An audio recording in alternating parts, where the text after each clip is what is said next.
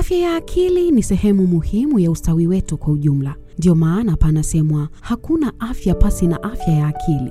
Hata hivyo, afya ya akili aghalabu haipewi uzito unaostahili. Hapa ndipo Mending Thoughts, podcast maalum kuhusu masuala ya afya ya akili inapojitokeza. Katika podcast hii tunawaalika wataalam katika uga wa afya ya akili kujadili aina tofauti tofauti za matatizo ya afya ya akili na kutoa ushauri jinsi ya kuyadhibiti kwa ufanisi. Lengo letu ni kutoa jukwaa la mazungumzo kwa uwazi na uyathabiti kuhusu afya ya akili na kuongeza uelewa wake, kutoa wasiwasi na unyogovu. Tunajadili mada mbalimbali zinazohusiana na masuala ya kila siku. Tunasadiki kwamba kwa kushirikishana uzoefu na maarifa yetu, tunaweza kusaidia wengine ambao wanakabiliana na changamoto za aina hii. Kila kipindi kina mshauri na mikakati ya vitendo ambavyo wasikilizaji wanaweza kuitumia kudumisha afya bora ya akili. Tunatumai kuwapa wasikilizaji wetu zana wanazohitaji kuongoza maisha yenye afya na furaha. Iwe wewe ni mtu ambaye umekabiliana na changamoto ya afya ya akili hapo awali au tu una nia ya kujifunza zaidi kuhusu mada hii muhimu, tunakuomba uwe nasi katika Mending Thoughts. Hebu tuanze mazungumzo na kufanya kazi kwa pamoja kuvunja unyanyapaa kuhusu afya ya akili. Vunja ukimya, tuzungumzie afya ya akili. Karibu Mending Thoughts na uanze safari mpya ya maisha yako. Mending Thoughts imedhaminiwa na Lupakisyo Mwakipiti Foundation. Matibabu ya magonjwa ya akili jamani, yapo e, kwenye matibabu ya magonjwa ya akili huwa tunazungumza zaidi recovery, kwa sababu kunakuwa na possibility ya kupata relapse. Kwa hiyo tunazungumza zaidi, so it's not cure. Cure ni kwenye magonjwa machache. Kwa mfano, mtu anaweza akapata depression akapata kiwa, kwa hiyo akapona depression yake, ikawa ni kama vile malaria, kwamba umeumwa malaria umepona, lakini another time unaweza ukapata malaria tena na ukatibiwa ukapona. Lakini kuna magonjwa ambayo yanaendana yana, yana na yani ni recovery, kwamba anarudi kwenye hali yake ya kawaida, lakini ile tatizo halimtoki kabisa, halimtoki kwa nani kabisa, kwa sababu that is kama vile unavyozungumza wiring. Hivyo ndivyo amekuwa wired kwa sababu za kimazingira, hivyo ndivyo amekuwa wired. Kwa hiyo uh, inategemea na changamoto ambayo mtoto yuko nayo. Kwa mfano, mtoto anaweza akawa na conduct disorders akahitaji kufanyiwa rehabilitation eh, akahitaji kupewa dawa na akahitaji kufanyiwa therapy. Yani vyote hivi vitatu vina vinaweza kuhitajika. Kuna wengine ambao wanahitajika tu kupewa therapy peke yake, kwa sababu pale pia kuna kuna masuala ya communication skills, kuna swala problem solving skills, kuna masuala ya nini uh, surviving na surviving skills. Yani kuna vitu ambavyo mtu anatakiwa afundishwe ili aondokane na zile changamoto ambazo yuko nazo, stress management na vitu vya namna hiyo. Lakini pia kwa sababu ya uwepo wa changamoto za kihisia, anaweza akapewa dawa au akapewa mood stabilizers. Inategemea na changamoto ambayo yuko nayo na kwa kiwango gani imemwathiri yeye na utendaji kazi wake. Lakini e, changamoto zote hizi mtoto anatibiwa na ana uwezo wa kwenda vizuri, bora tu hajavuka miaka kumi na nane ikadevelop kuwa ni personality, but below that anaweza akatibiwa. Kwenye hili pia, kwa mfano, kuna wale watoto ambao wana feel pleasure pale ambapo wanakwenda kuwasha moto, unasikia shule imeungua, alafu kuna mtu mmojawapo katika hao watu, yaani yeye anajisikia raha vile akichoma moto pahali. Kwa hiyo utakuta anaweza kuchoma darasa, anaweza akachoma dawati, anaweza akachoma vitabu vya wenzao, wanaita pyromania nadhani. Eh, hizi zote ni katika, katika nani tabia ambazo ni, ni, ni, ni, ni, ni disruptive and impulsivity, kwamba anakuwa anataka kufanya hicho kitu kwa nguvu hata kama anajua kesho kwamba kina madhara. Uh, kuhusiana na wazazi na hiyo attachment, na hapo umenikumbusha jambo la muhimu sana. Nowadays pamekuwepo na msiba, naita ni msiba, pamekuwepo na msiba mkubwa wa kutukuza usingomama. Huu ni msiba wa kutukuza usingomama. Yaani wewe na, bahati nzuri wale ambao Mwenyezi Mungu amewapa mtihani wa kuwa singo, kwa maana kuwa single mama, wanajua fika kabisa kwamba haifai mtoto kukaa bila ya baba yake, kwa sababu wao wenyewe pia wanafahamu kwamba it's not easy kuwa alone, kwamba mchana huu unapirika pirika na wenzako, mnapiga sherehe, mnapiga story, unatuma picha kwenye Instagram lakini ikifika jioni unaingia kwenye chumba chako, uko wewe peke yako, huna mwenza wako. Hizo feelings unazozipata mtoto wako pia anazipata hivyo hivyo. Kwa hiyo tusifike mahali tuwa tuna encourage ati uh, tuna, tuna being a single mom. Sio sawasawa. Itokee tu ni bahati mbaya mtu amefiwa na mume wake, itokee kwamba kulikuwa na violence, lakini isiwe ni kitu ambacho tunakihamasisha, kwa sababu madhara yanayotokea kwa mtoto ni makubwa. Mtu asijipigie mifano michache ya watu ambao wamefanikiwa kwa wao kuwalea watoto wao wenyewe, bado wala haifai. Kwa hiyo attachment mtoto anaweza akaipoteza japo anaishi na mzazi wake tu kwa sababu amelelewa na mzazi mmoja. Kuna wale ambao wanafanya adoption eh, kuasili watoto. Yaani kuna changamoto kubwa sana kwenye jambo hilo, na hapa Tanzania taratibu hizo zipo, kama mtu anachukua mtoto mtoto huyu baba yake sijui yuko wapi, mama yake sijui yuko wapi, anakwenda anamwasili mtoto, anakaa naye. Yes, it's a good thing kukaa naye, lakini usimnyang'anye ule mtoto utambulisho wake.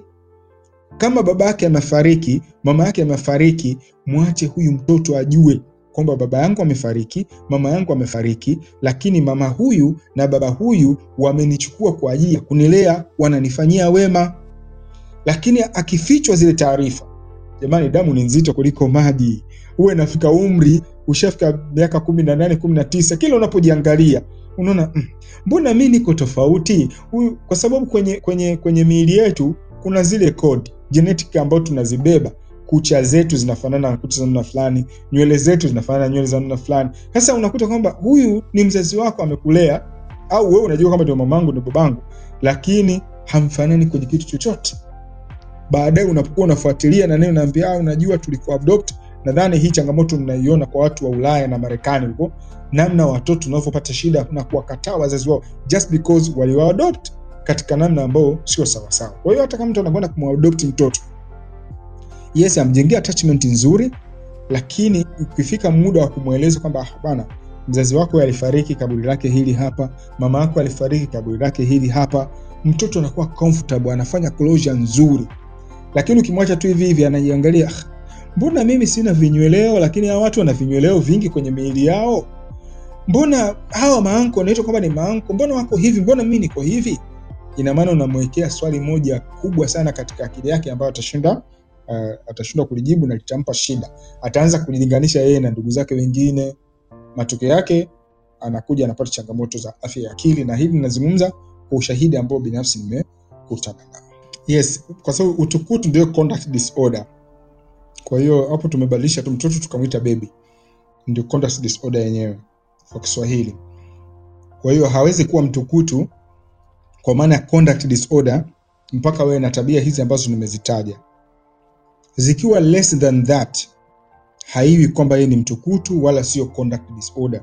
Ndio maana nikasema utambuzi ufanyike kwa mtaalamu wa afya. Ama huyu mtoto mgeni unazungumza, that is not disruptive behavior, inaweza ikawa ni kitu kingine tu. Sasa ili kujiridhisha, ni vizuri ukapeleka kwenye kituo cha afya, kwa sababu hiyo ni dalili kwamba ana kuna kitu anakiita global uh, developmental delay anaweza kawa na global developmental delay, kwa maana kuna baadhi ya ile milestone ukilinganisha na watoto wengine of the same age, yeye yuko nyuma kidogo. Sasa huwezi kulitambua hilo pia mpaka umfikishe kwa kwa kwa wataalamu, na ndio kasisitiza kwa wazazi na walezi, ukiona kwamba mtoto wako ana hali isiyokuwa ya kawaida, yani wewe jeki trabu, mpeleke tu kwa madaktari, hasa madaktari wa watoto au hawa psychiatrist au clinical psychologist watakwenda kusaidia kufanya utambuzi na utajua status ya mwanao. Mending Thoughts imedhaminiwa na Lupakisyo Mwakipiti Foundation. Kwamba je, ni kweli kwamba mtoto asiyecheza mpira, yani mtoto wa kiume asiyecheza mpira ana dosari? Mi siamini hivyo kwamba hati kwa sababu hachezi mpira basi ana dosari. Of course hizi ni social construct, ni vitu ambavyo jamii imejaribu kuvicreate, lakini sio lazima. Pili, huyo bado ni mtoto, hajaweza kuexplore kujua uh, hobi zake ni zipi na vitu vya namna hiyo, na siwezi kuishi hobi ya mtu mwingine. Kama angepewa nafasi ya ya kuexpress kile anachokitaka yeye, bila shaka ngeweza kutambua kwamba huyu hapendi mpira lakini anapenda kitu gani. Angeweza kuwapa lead mkajua kwamba anapenda mpira namna hii. Uh, yawezekana kama ni mtoto wa kiume lakini anapenda kucheza rede, lakini kwa sababu ya social construct ya kuoneka kwamba rede ni, mto, ni, ni mchezo wa kike, kwa hiyo atakuwa anakatazwa kucheza rede hmm? Uh, kuna michezo ile ya kujipikilisha zamani, wale ambao tulicheza zamani, kuna michezo ya kujipikilisha. Mtoto wa kiume akicheza vile ataonekana ah, wewe unacheza mchezo wa kike, wakati wale chef wa dunia wanaojulikana, wapishi wakubwa kabisa wa dunia ni wanaume. Kwa hiyo kuna kuna vitu ambavyo vimekaa ni social construct, ndio inayotufanya tuone mtoto huyu yuko sawasawa na huyu hayuko sawasawa. Lakini on my opinion, kwa mtazamo wangu mimi, mtoto kutokuwa na interest ya kucheza mpira hata kama ni mwanaume hakuna tatizo. Wako watoto wa kike ambao wanapenda kucheza mpira wa kiume, wanapenda kutizama mpira wa kiume and I know most of them, ya watu ambao ni wanawake lakini huwezi kuwaambia kuhusiana na football. Sasa hilo halibadilishi ukweli kwamba ni mwanamke, those are just interest. Lakini kwenye kwa, kwa nani kwenye kwenye psychology kuna kitu anakiita multiple um, multiple intelligence eh, multiple intelligence. Kuna mtu mmoja anaitwa Gardner. Gardner yeye alieleza uh, kwamba sisi sote, kwa maana sisi binadamu wote tuna hizi multiple intelligence, na yeye akazitaja kama nane hivi kwamba kuna kuna yani, kwa mfano leo dada Leila akitaka kuwa kama Diamond, yani aimbe acheze kama Diamond ataweza, kwa sababu yuko yuko wired na hicho kitu. Mfano kompyuta uh, kompyuta ina uwezo wa kupokea kitu chochote ambacho wewe utakiinstall kwa mujibu wa matumizi yako. Kwa hiyo ukitaka kompyuta yako uitumie kwa ajili ya ufundi wa kompyuta, utainstall software kwa ajili hiyo, na kompyuta yako itapokea hiyo hiyo software. Sasa mwanadamu naye pia ana hizi ambazo zinaitwa ni multiple intelligence, kwa maana uh, we, we are all good kwenye namba, kwamba sote tunaweza hesabu, sote tupo vizuri kwenye maneno, sote tupo vizuri kwenye picha, sote tupo vizuri kwenye kwenye kwenye kwenye kwenye music na kuimba, sote tupo vizuri kwenye movements, sote tupo vizuri kwenye masuala ya lugha. Sote tupo vizuri kwenye kutizama na kuvidescribe vitu, sote tupo vizuri kwenye mahusiano na watu wengine, sote tupo vizuri kwenye mazingira namna, na namna ya kuya, kuyakabili mazingira, lakini kuna part ambayo sisi tuliamua kuiactivate na kuna pati ambayo tumeamua kuiacha iwe dull. Kwa hiyo leo mtu ambaye sio mwanamuziki kabisa akaamua kufungua hilo folder linalohusika na muziki, kwa maana intelligence kwenye pati ya music Ata, ataweza kuperform kama mtu ni mtu kama mtu yuko kwenye, kwenye kinetics, kwa maana mtu ameamua kufungua faili lake la movements, anaweza ukamwona anafanya vizuri kwenye acrobatics, kwenye mambo ya gym, kwenye yani, anaweza kufunguka kwenye eneo hilo, lakini wengi wetu huwa tunakuwa tumechagua vitu vichache sana katika intelligence nyingi ambazo tumepewa. Kwa hiyo kama yeye hayuko interest kwenye mpira ina maana kwamba atakuwa na interest kwenye kitu kingine, na wali hilo halimfanyi yeye awe ni mtu. Hata wewe mzazi unaweza kumsaidia mtoto wako ili kujua kwamba kuna nini ndani yake. Kwa baadhi ya watu ambao nimewahi kukutana nao ambao wako wana struggle na wana struggle na na, na, na, na sexual orientation wale ambao nimekutana nao ambao wamekuja kwa heri yao wenyewe kwamba anakuja anataka asaidiwe. Wale wanaume wengi wameripoti, wanasema tena very common, anasema ndani yangu ninahisi kuna binti ambaye anakuwa kwa kasi kuliko mimi mwenyewe. Kwa hiyo within ndani anajihisi kwamba kuna hisia za kike ndani, yani kuna anajihisi kwamba ni binti na anakuwa very fast kuliko anavyojiona yeye nje. Sasa anakuja anataka msaada kwa ajili ya kusaidiwa namna gani ya kujielewa ndani yuko vipi na vipi ya behavior anapokuwa nje. Kwa hiyo ninachoweza kushauri kwenye hilo, kama una access na huyo mtoto uh, kama, kama utashindwa kumpeleka kwa mtaalamu, watoto huwa wanachora, watoto huwa wanacheza, unaweza kuuliza maswali uh, ya namna hiyo yeye kuna vitu ambavyo atakupa na uta, utavisikia kama ishara. Kama unaona kuna hali isiyokuwa ya kawaida, mpeleke kwa mtaalamu wa afya na magonjwa ya akili. Hao hatuwapeleki kwa pediatrician, hatuwapeleki kwa madaktari bingwa wa watoto, tunawapeleka kwa psychiatrist, tunawapeleka kwa clinical psychologist. Wao ndo wana uwezo wa ku, wa kutambua kama wana ishu zozote ambazo zinahusiana na sexual orientation. Kuna magonjwa ambayo watoto wanazaliwa nayo na kuna magonjwa ambayo watoto wana acquire wakati wa, katika ukuaji wao. Kipindi kilichopita tulizungumza magonjwa kama vile autism. Mtoto anazaliwa na changamoto hiyo, kwa maana kuna ulemavu fulani katika ubongo wake ndio unaopelekea anapata autism. Inaweza ikawa ni mild, inaweza ikawa ni moderate, inaweza ikawa severe.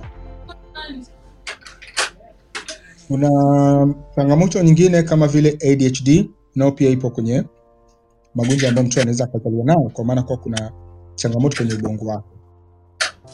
Kuna changamoto nyingine kama vile um, uh, intellectual disability na learning disability eh, kama hizi dyslexia, dysgraphia, dyscalculia, eh, afasia zinaweza kupelekea ane, mtoto anazaliwa na tatizo hilo, kwa maana kwenye ubongo wake kuna shida ambayo amezaliwa nayo, inaweza kumpelekea akapata hizi changamoto. Sasa watoto au mtu ambaye ana, ana changamoto hizi ni ulemavu kama uleva, ulemavu mwingine wowote tu, kama vile mtu mwenye ulemavu wa vidole akawa na vidole sita badala ya vidole vitano e, akawa e, ana ulemavu labda wa mguu au anaweza kawa ulemavu wowote tu.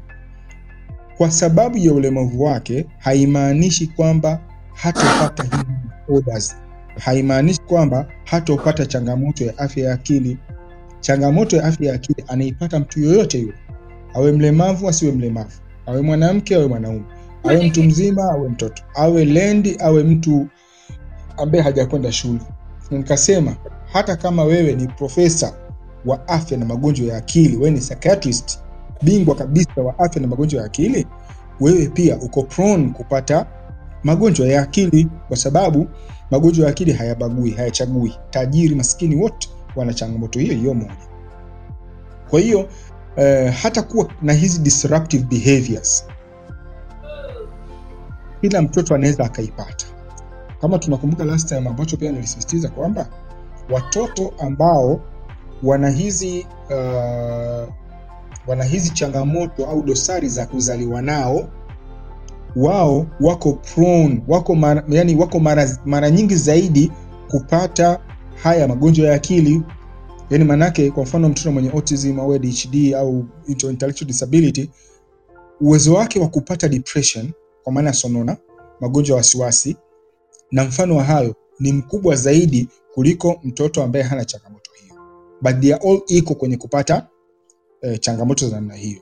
Kwa hiyo conduct disorder, disruptive na ni kwa maana opposition disorders, eh, pyromania na nyinginezo, wote hawa wa aina mbili wana iko chance ya kudevelop hizi changamoto iwapo childhood yao itakuwa imeharibiwa, hapakuwa na safe attachment kwa hawa watoto, kuna uwezekano wa kupata hizi uh, changamoto.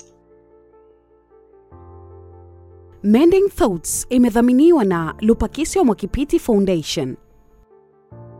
Kwangu mimi mimi sasa, mimi kama Saldin, yani kama ni, kama ni mtoto wangu nimeona mabadiliko ya kitabia within two days, three days nampeleka, kwa sababu I know kama siku tatu mabadiliko yamekuwa ya kitabia, alafu nikakaa nikasubiri mwezi, what if damage inaongezeka?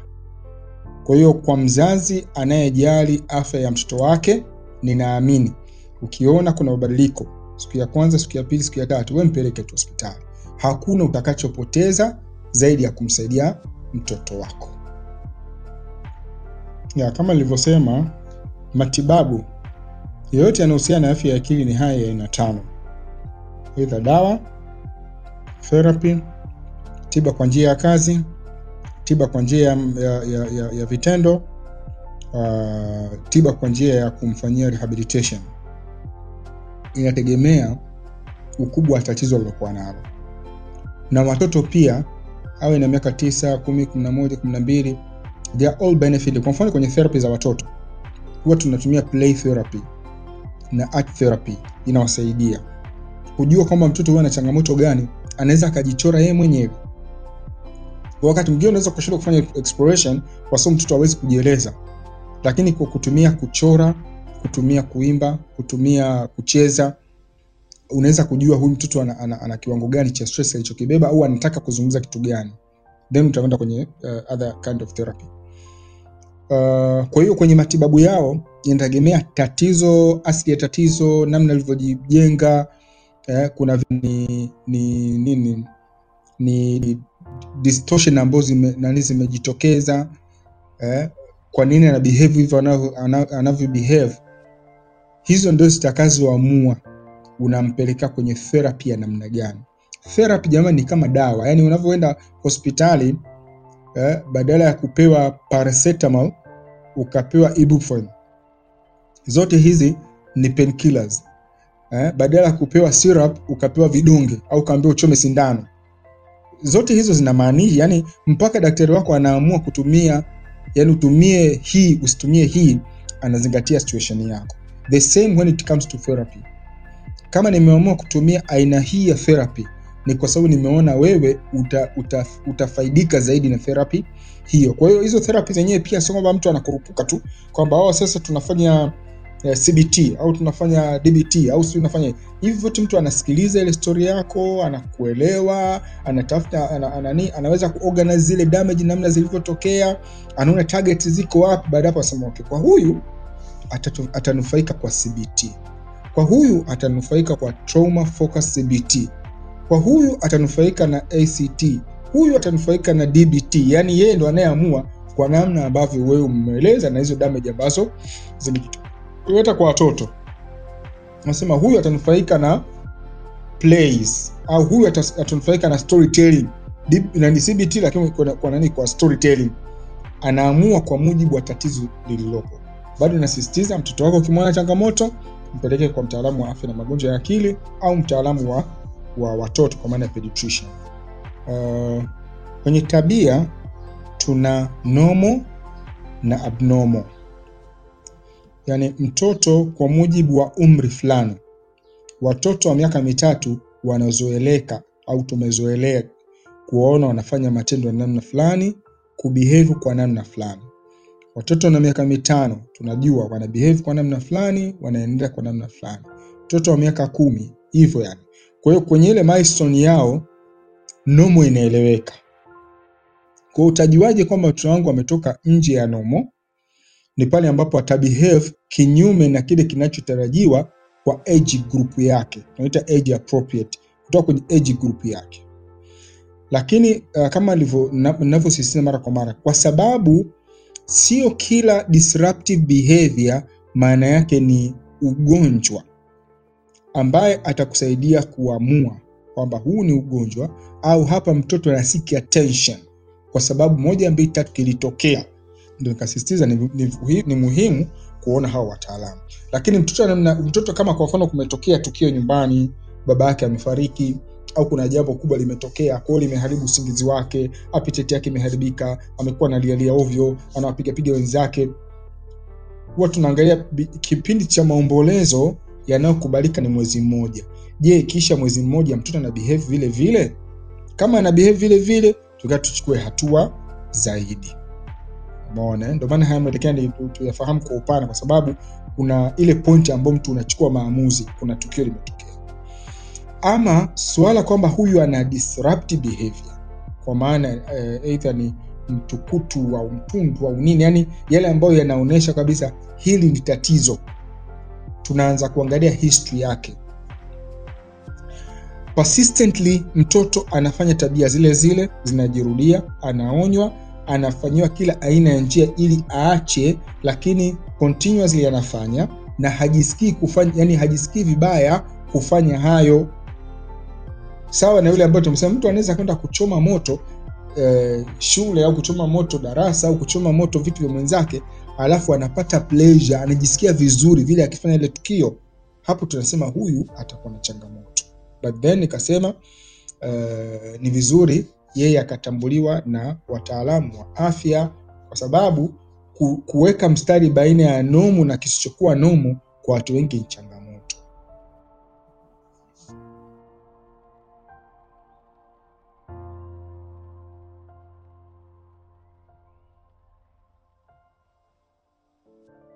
Afya ya akili ni sehemu muhimu ya ustawi wetu kwa ujumla. Ndiyo maana panasemwa hakuna afya pasi na afya ya akili. Hata hivyo, afya ya akili aghalabu haipewi uzito unaostahili. Hapa ndipo Mending Thoughts, podcast maalum kuhusu masuala ya afya ya akili inapojitokeza. Katika podkasti hii tunawaalika wataalam katika uga wa afya ya akili kujadili aina tofauti tofauti za matatizo ya afya ya akili na kutoa ushauri jinsi ya kuyadhibiti kwa ufanisi. Lengo letu ni kutoa jukwaa la mazungumzo kwa uwazi na uyathabiti kuhusu afya ya akili na kuongeza uelewa wake, kutoa wasiwasi na unyogovu. Tunajadili mada mbalimbali zinazohusiana na masuala ya kila siku. Tunasadiki kwamba kwa kushirikishana uzoefu na maarifa yetu, tunaweza kusaidia wengine ambao wanakabiliana na changamoto za aina hii. Kila kipindi kina mshauri na mikakati ya vitendo ambavyo wasikilizaji wanaweza kuitumia kudumisha afya bora ya akili. Tunatumai kuwapa wasikilizaji wetu zana wanazohitaji kuongoza maisha yenye afya na furaha. Iwe wewe ni mtu ambaye umekabiliana na changamoto ya afya ya akili hapo awali au tu una nia ya kujifunza zaidi kuhusu mada hii muhimu, tunakuomba uwe nasi katika Mending Thoughts. Hebu tuanze mazungumzo na kufanya kazi kwa pamoja kuvunja unyanyapaa kuhusu afya ya akili. Vunja ukimya, tuzungumzie afya ya akili. Karibu Mending Thoughts na uanze safari mpya ya maisha yako. Mending Thoughts imedhaminiwa na Lupakisyo Mwakipiti Foundation.